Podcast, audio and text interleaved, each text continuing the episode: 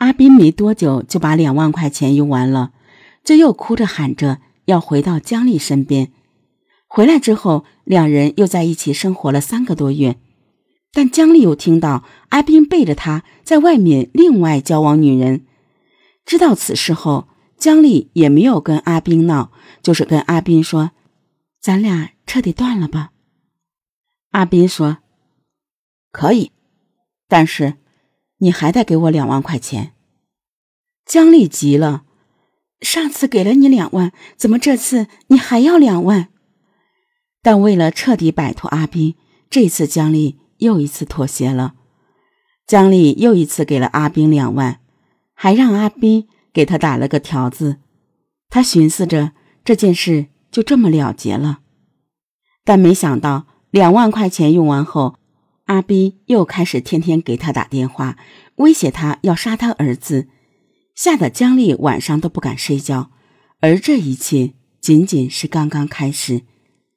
看到阿斌跟姜丽之间的关系破裂了，阿斌的姐姐阿菊也开始催要借给姜丽的那笔资金，但是让姜丽无法接受的是高额的利息。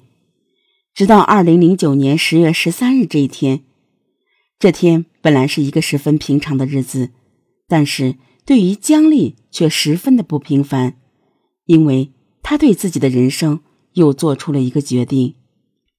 姜丽想。你弟弟也逼我，你也逼我，干脆我也不活了，把你弄死算了，大家都不活了。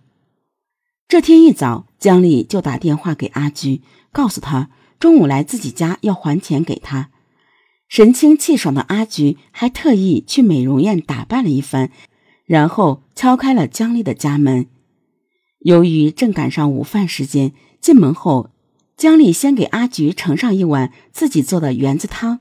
并且将事先准备好的安眠药放在其中。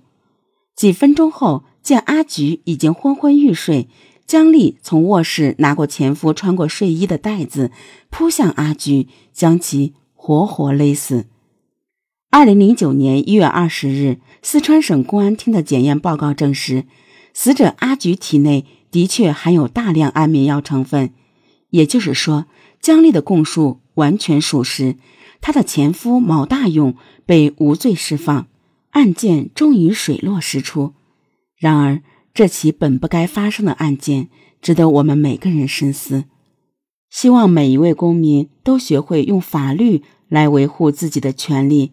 希望每一位女性都学会如何保护自己。